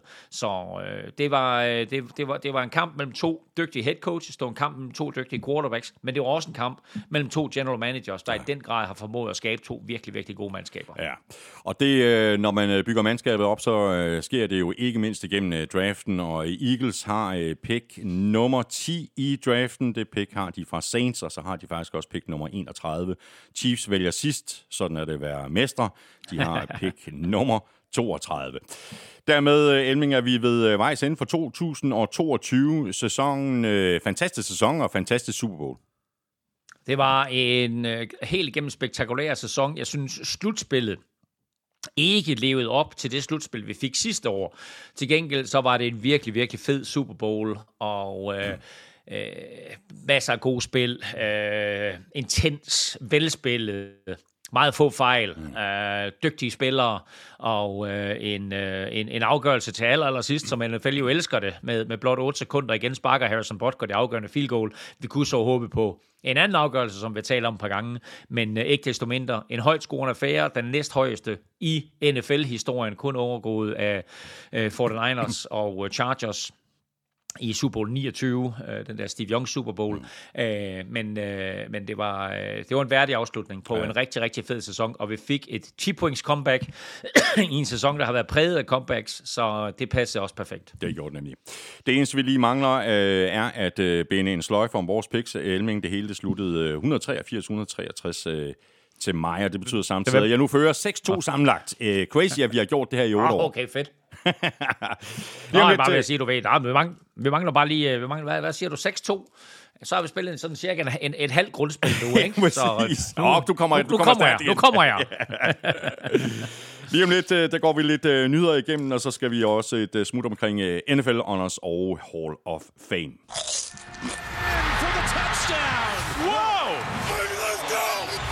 Ugen spiller præsenteres af Tafel.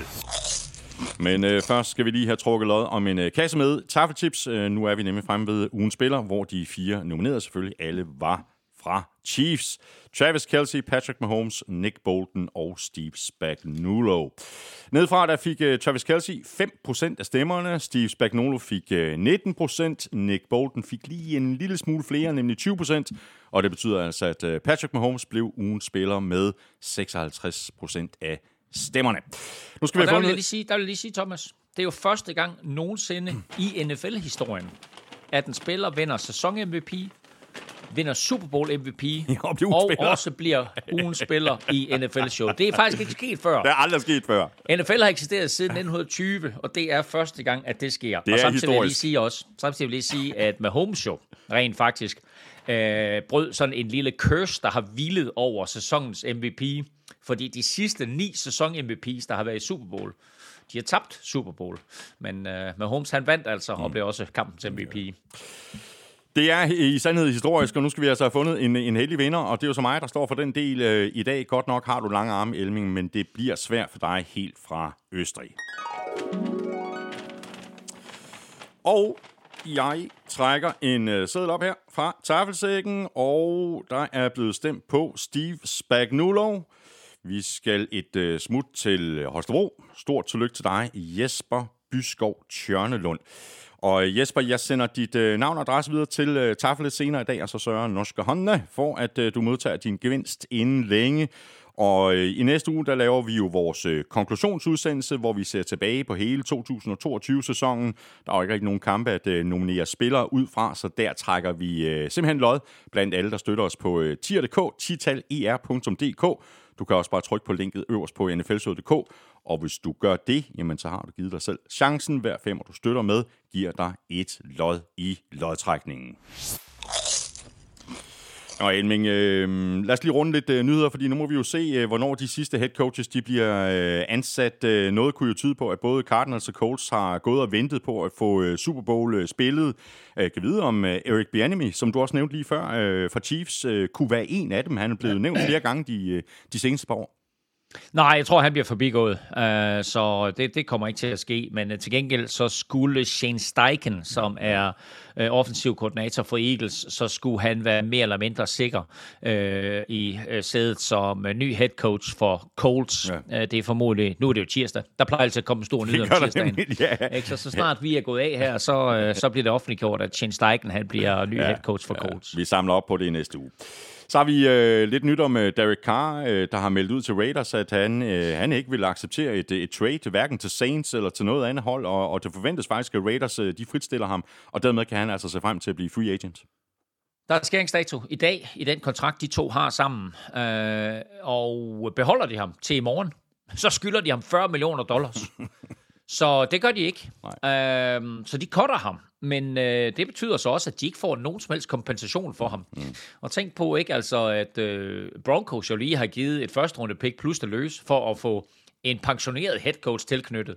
Her der har du en quarterback, som har starterpotentiale, og ham mister de altså uden at få nogen som helst form for kompensation for ham, i og med, at, det sådan, at de har besluttet sig for, at det ikke er ham, øh, der er fremtidens quarterback i, i Las Vegas. Så nu må vi se, hvor han ryger hen. Der er jo flere klubber, som sagtens kunne bruge ham, og øh, det kan da godt være sådan en, en midlertidig overgangsløsning faktisk i Texans, hvis det er. Ja, det er faktisk et meget godt bud.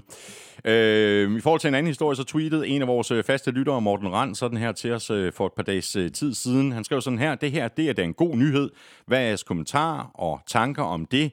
Det er efterhånden noget tid siden, at de har fortalt nyt i sagen. Og sagen, som øh, Morten øh, hentyder til, det er den her følgetong om Washington Commanders. Nu er der nemlig noget, der tyder på, at øh, klubben vil blive solgt øh, her på den anden side af Super Bowl, og så er der vist også et møde med øh, ejerne af NFL-klubberne i marts. Og her er forventningen altså, ifølge kilder, at Commanders øh, vil blive solgt. Øh, en af favoritterne til at købe klubben er Jeff Bezos. Ja, og øh, altså, han har simpelthen været så skandaleombrust, øh, Dan Snyder, som ejer Washington Commanders, at øh, de andre ejere nu mere eller mindre bare har sagt til ham, Nå, buddy, det har været hyggeligt mm. at have dig med i vores lille fine selskab her, men øh, nu er det slut, øh, så du skal sælge klubben. Og øh, det, er jo, det er jo et af, altså, jeg vil sige det på den måde, at havde Dan Snyder ikke kørt den her organisation i sænk, øh, så vil det formodentlig være en klub, der sagtens kunne sælges for 7 eller 8 milliarder dollars, og i hvert fald være meget mere værd, end de i gåseøjne kun øh, 5,3 milliarder dollars, som det anerkendte Forbes-magasin har vurderet dem til. Dan Snyder vil gerne have 7 milliarder dollars.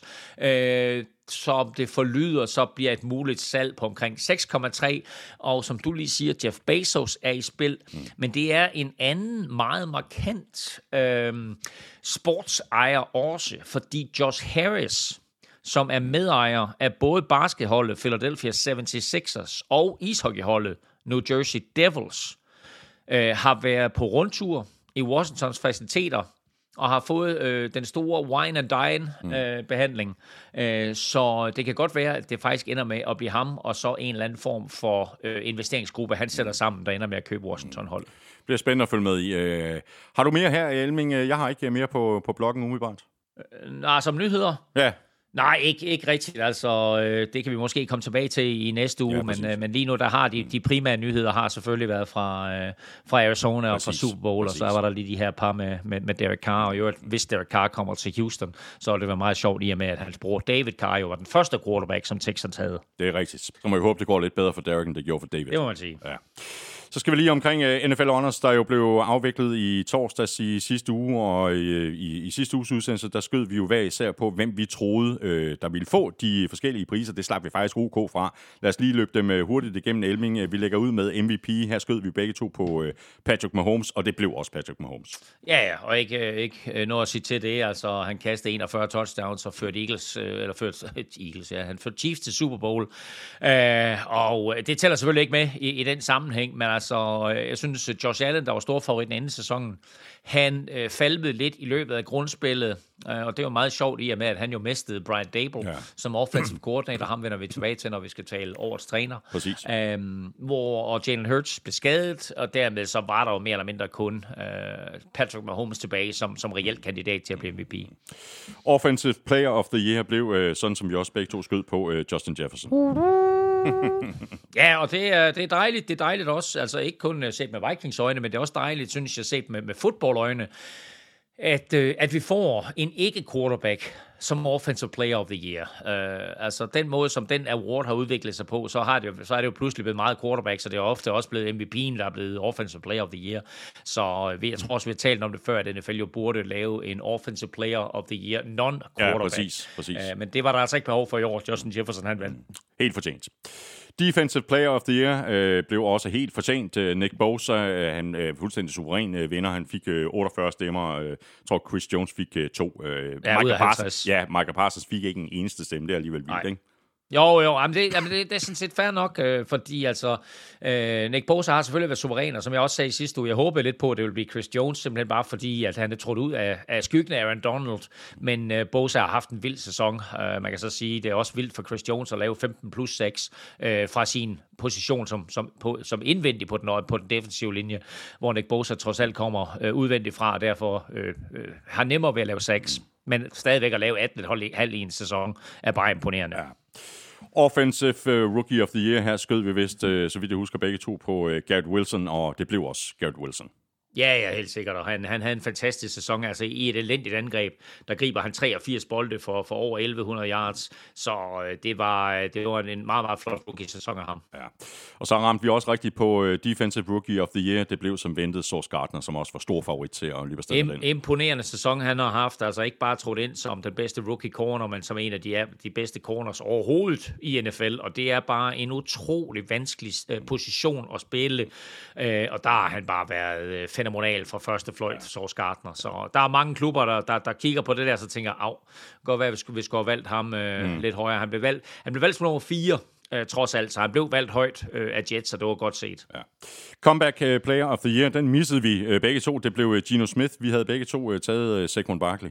Ja, men vi, vi, vi, vi talte også om det der i sidste uge med, altså hvorfor er det et comeback? Altså bare, fra, bare fordi du går fra at være bænkevarmer til at være starter, så er det et comeback. Ja. Det synes jeg ikke tæller som comeback, så Nej. den er jeg uenig i. Ja, præcis, det er jeg også. Coach of the Year, øh, der skød vi begge to, tror på Nick Sirianni. Vi talte jo også om Brian Dable, øh, vi talte om flere af de andre, men det blev Brian Dable. Ja, og det er lidt sjovt, fordi da vi talte om Nick Sirianni i sidste uge, der var det faktisk gået min næse forbi, at feltet var skåret ned fra 5 til 3, og der var Sirianni blevet skåret fra. Nå, det, øh, det lader jeg ikke mærke til. Nej, øh, så han var ikke engang i spil til okay. at vinde. Nå, men så er det derfor jo. Øh, ja, øh, og, og igen, som jeg også sagde sidste uge, jeg havde måske lidt håbet på, at det blev Doc Peterson. Mm. Øh, men, øh, men altså, Brian Dable kommer ind og, og ud, øh, udøver mirakler øh, hos New York Giants, så fair nok, at, at ja. han bliver øh, head coach, eller ikke head coach, jo, han bliver head coach of the year. Mm. Øh, og, øh, og som jeg også sagde lige før, ikke, altså markant den forskel, der var i Josh Allens spil, øh, uden øh, Brian Dable, præcis. og markant den forskel, der var i Daniel Jones' spil med Brian Dable. Ja, præcis. Og så mangler vi bare lige øh, Demico Ryan Ryans, øh, der blev øh, Assistant Coach of the Year, sådan som vi også begge to regnede med, at han ville blive. Ja, så vil jeg lige nævne også den her meget, meget fine award. Altså en spiller, som gør noget for, for sit community, øh, laver velgørenhed og andre ting. Øh, nemlig det, der hedder Walter Payton Man of the Year. Det blev faktisk Dak Prescott ja, fra, ja. Fra, fra Dallas Cowboys. Ja. I sidste uge, uh, Elming, der talte vi også uh, Hall of Fame, uh, og her blev sløret så også løftet ved uh, showet i torsdags uh, for, hvem de nye navne i Hall of Fame i Canton, Ohio er. Vi kan lige løbe dem igennem. Det blev uh, cornerback Darrell Reeves, linebacker Zach Thomas, tackle Joe Thomas, cornerback Rondé Barber og outside linebacker DeMarcus Ware. Det var altså de fem sådan, uh, nutidige spillere, der kom ind i, i Hall of Fame. Præcis. Lige om lidt, uh, Elming, der skal vi forhåbentlig have nogle rigtige svar i quizzerne, men allerførst, der skal vi lige et uh, smut i uh, podcast-køkkenet. Og det skal vi i selskab med HelloFresh, verdens førende leverandør af måltidskasser pakket med friske råvarer, leveret lige til døren og super nemt at gå til. Og Elming, nu håber jeg godt nok, at du har husket at pause dit abonnement, fordi øh, det er jo en af de mange fordele, der er ved HelloFresh, den der fleksibilitet, for eksempel når man skal ud og rejse. Ja, og det er også genialt, at man så, når man er ude at rejse, kan bestille til den uge, når man kommer hjem. Fordi så behøver man ikke at tænke på, åh, nu kommer jeg hjem, og så skal der pakkes ud, og så skal der vaskes, og så skal der dit og dat, og så skal jeg også ned og handle. Det behøver man ikke, fordi der bliver nærmest handlet for dig. Og så får du bare en kasse leveret med mad til næste uge. Perfekt. Så, øh, så jeg glæder mig. Øh, jeg bestiller altid om onsdagen og får leveret om mandagen. Øh, så i morgen, der skal jeg lige sidde og kigge lidt på, hvad er næste uges opskrifter, og så skal jeg have en fin, dejlig kasse med mad ind ad døren mandag. Uh, har du fået noget godt øh, at spise her på det seneste? Altså i forhold til HelloFresh her for et par ugers tid siden, der fik vi øh, stegt sej i purløgssauce med mm. citron, kartofler og hvidløgsstegte bønner. Jeg siger dig nam nam. Den skal du altså bestille, øh, hvis den kommer, kommer tilbage på menuen. Ja, men altså, jeg, kan- jeg kan godt lide bare at variere det og prøve noget nyt, øh, og så sige, okay, lad os prøve det her. Øh, og der er jo nogle retter, du ved, som man tænker, okay, det vil jeg aldrig nogensinde bestille, eller det lyder faktisk ikke som om, det er noget for mig. Og så bestiller jeg den faktisk alligevel, bare mm. for at prøve det. Ja. Og så tænker man, når man ser spiser, tænker man, altså for det første tænker man, hvor er det nemt at lave.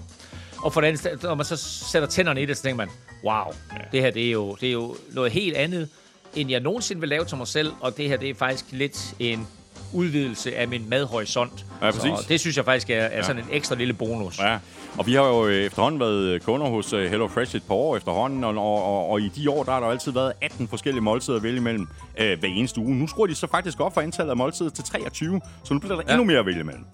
Jeg glæder mig allerede. Se, hvad der kommer på programmet. Og nu er vi så øh, fremme med det, som jeg teasede lidt for i begyndelsen af udsendelsen. Hello Fresh holder nemlig flash sale fra den øh, 13. februar og frem til den 26. februar. Og i den periode, der er det selvfølgelig en øh, dum idé at bruge vores øh, normale kode, fordi der er nemlig en øh, helt ny kode, og det er altså den, der gælder de næste to uger. Koden er Flash NFL, og med den øh, kode, der kan du øh, spare helt op til 1.041 kroner på dine første fem måltidskasser. Det kan du på hellofresh.dk, men selvfølgelig kun, hvis du ikke allerede er kunde eller har været det før. Men hvis du har været kunde tidligere og har opsagt dit abonnement for mindst to måneder siden, så er der faktisk også et rigtig godt tilbud til dig. Du kan nemlig let og elegant blive kunde igen, og så kan du ovenikøbet få helt op til 828 kroner i rabat på dine tre første måltidskasser, og det kan du, hvis du bruger koden RETURNFL, og det er selvfølgelig også på HelloFresh. DK. Uanset hvilken model du vælger, så hænger du ikke på noget som helst. Øh, Du kan altid melde fra igen, eller holde pause, hvis du har andre madplaner, eller hvis du øh, for eksempel ligesom Elming skal ud og rejse. HelloFresh.dk er adressen. Spar op til 1041 kroner som ny kunde med koden FLASHNFL. Spar op til 828 kroner som tidligere kunde med koden RETURNFL. Vi skal have quizzen. Åh. Det er tid til quiz, quiz, quiz, quiz, quiz. Nå, Elming, øh, er det ikke mig, der svarer først på dit øh, spørgsmål? Jeg Det må du meget gerne. jeg skal lige finde det her stykke papir. Så Andy Reid har nu to Super Bowl sejre, og øh, der er kun fire head coaches igennem historien, som har mere end to Super Bowl sejre. Hvem er de? Ja, vi kan jo selvfølgelig øh, lægge ud med den helt oplagte, det er Bill Ja. Belichick. Korrekt, han har seks. Ja. Så kan vi tage den anden Bill. Bill Walsh. Korrekt. Hvor mange har han? Ja, han har jo øh, tre. Fire. Det er korrekt. Tre. Så skal jeg tænke mig om Bill Walsh. Uh, han må have... Uh, Nu kommer jeg i tvivl. han, vandt, han vandt 16, han vandt 19, Ej, han har tre. han vandt... Vandt han ikke 16, 19, 23, 24? Så han må have fire, ikke? Eller var det, var det, var det George Seed? Nej, det er rigtigt. Det er Det var rigtigt. Han Seifert, der kom ind. han trak sig tilbage efter Ja, 23. ja, han præcis. trak sig tilbage efter, Yes. så han, han vandt ikke 24. Det var George Seifert. Godt. Jamen, George øh, Seifert er jo så også på listen med to, så det giver mening. Han vandt jo så 24 og 29. Yes, yes. Så har vi øh, den gode gamle Steelers coach, Chuck Noll. Korrekt. Korrekt. Han er på, han er på fire, ikke? Han vandt fire jo. Ja. Så hvad var det? Det var 9, 10, 12 og 13. Nej, 10, 9, 10, 9, 10, 13 og 14 må det være. Ja, og så har vi øh, Redskins-coachen øh, Joe Gibbs, som også, har, Korrekt. som også har tre, ikke? Lige nøjagtigt. Og Joe Gibbs så tre sejre er lidt imponerende, fordi det var nemlig med tre forskellige quarterbacks. Uh, så det var, det, var, det var ganske imponerende, at han kunne vinde uh, Super Bowl nærmest de tre forskellige æraer mm. med tre forskellige quarterbacks, ja. og selvfølgelig den eneste, der har, der har gjort det. Mm.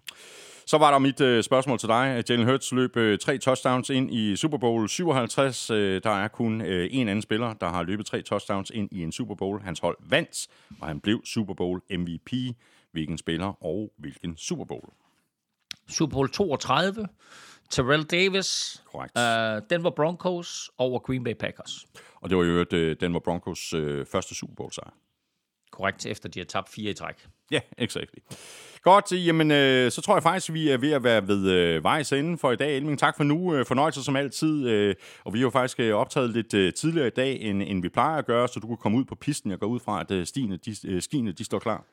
Sti, Stine står klar, og øh, solen skinner fra en skyfri himmel, så det bliver rigtig, rigtig lækkert. Dejligt.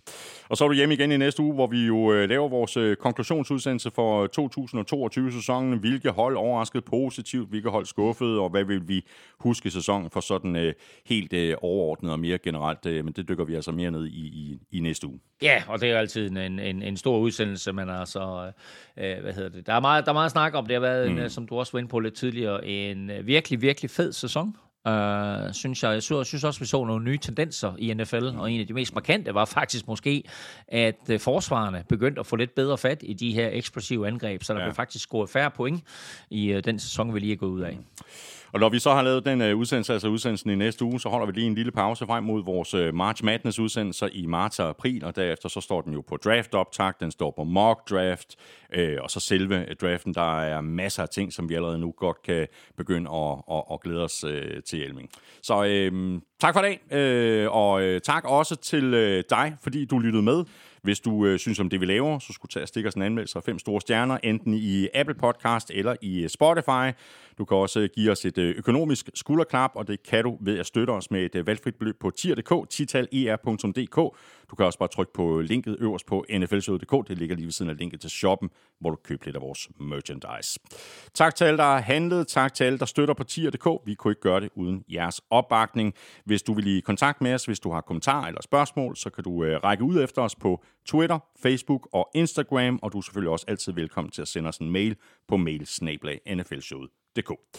Følg Elming på Twitter på snablag NFLming. Mig kan du følge på snablag Thomas Kvartrup. Øh, kæmpe stor tak til vores øh, gode venner og faste samarbejdspartnere fra Tafel og Odset fra Danske Licensspil. Husk at støtte dem, de støtter nemlig os. Og i forhold til Odset... Husk, at man skal være minimum 18 år og spille med omtanke. Har du brug for hjælp til spilafhængighed, så kontakt Spillemyndighedens hjælpelinje Stop Spillet eller udluk dig via Rufus. Regler og vilkår gælder. Tak også til øh, Danish Crown for at være med os igen i dag. Husk de her spritnye øh, bacon barbecue burgerbøffer af dansk grisekød, som altså allerede er formet som burgerbøffer, vejer 125 gram stykket. De er kun til salg i Bilka i en øh, begrænset periode fra i lørdags den 11. februar og så to uger frem. Husk også Hello Fresh og de to koder, Flash NFL og Retur NFL. Og de her to koder, de staves altså ud i et, Flash NFL og Retur NFL. Og hvis øh, du er ny kunde, så får du med koden Flash NFL op til øh, 1041 kroner i rabat på dine øh, fem første måltidskasser på hellofresh.dk. Koden gælder fra den 13. februar til den 26. februar. Og hvis du er tidligere kunde og har opsagt dit abonnement for mindst to måneder siden, så kan du blive kunde igen og spare helt op til 828 kroner på dine første tre måltidskasser. Og det kan du, hvis du bruger koden RETURNFL, og det er selvfølgelig også på hellofresh.dk. Tak til øh, HelloFresh for at være med os i dag. Det var alt for nu. Vi er tilbage igen helt fresh i næste uge. NFL-showet er produceret af Kvartrup Media, der også producerer PL-showet, Golf-showet og Born Unplugged. PL-showet lander hver mandag og giver dig alt, du skal vide om Premier League, og også på video i Spotify og på YouTube. Golf-showet udkommer tidligt hver tirsdag morgen, og hver fredag eftermiddag, der er der dansk politik i Born Unplugged. Husk også Vil Europa-podcasten, hvis du er til cykelsport. Elming og jeg er tilbage igen næste uge. Er det godt så længe. Hold os. Tak for nu, min ven. I lige måde. I lige måde. Ha' en uh, god tur på, uh, på skiene. Thank you, sir. Det, det er godt, godt vi, vi ses i næste uge. Hej. Godt. Hej.